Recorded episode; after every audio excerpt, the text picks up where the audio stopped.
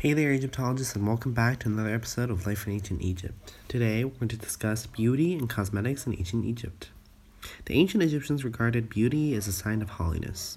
Everything the ancient Egyptians used had a spiritual aspect to it, including cosmetics. Traders traded makeup often, especially in the upper classes, and in tombs, cosmetic palettes were found buried in gold with the deceased as grave goods, which further emphasized the idea that cosmetics were not only used for aesthetic purposes, but rather magical and religious purposes. So the two main forms of eye makeup were gray pond eye paint and black kohl.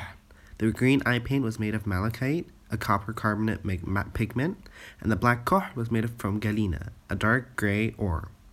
Crushed charcoal was also used in this process. Kohl was used for lining the eyes and was revealed to bring along potent health benefits in the form of protection from disease, bugs, and sun rays. Fun fact the name Kohl is actually used today in modern Arabic and modern Egypt, and it just refers to eyeliner of any type. It doesn't have to be the one used in ancient Egypt, but it's still used in Arabic today.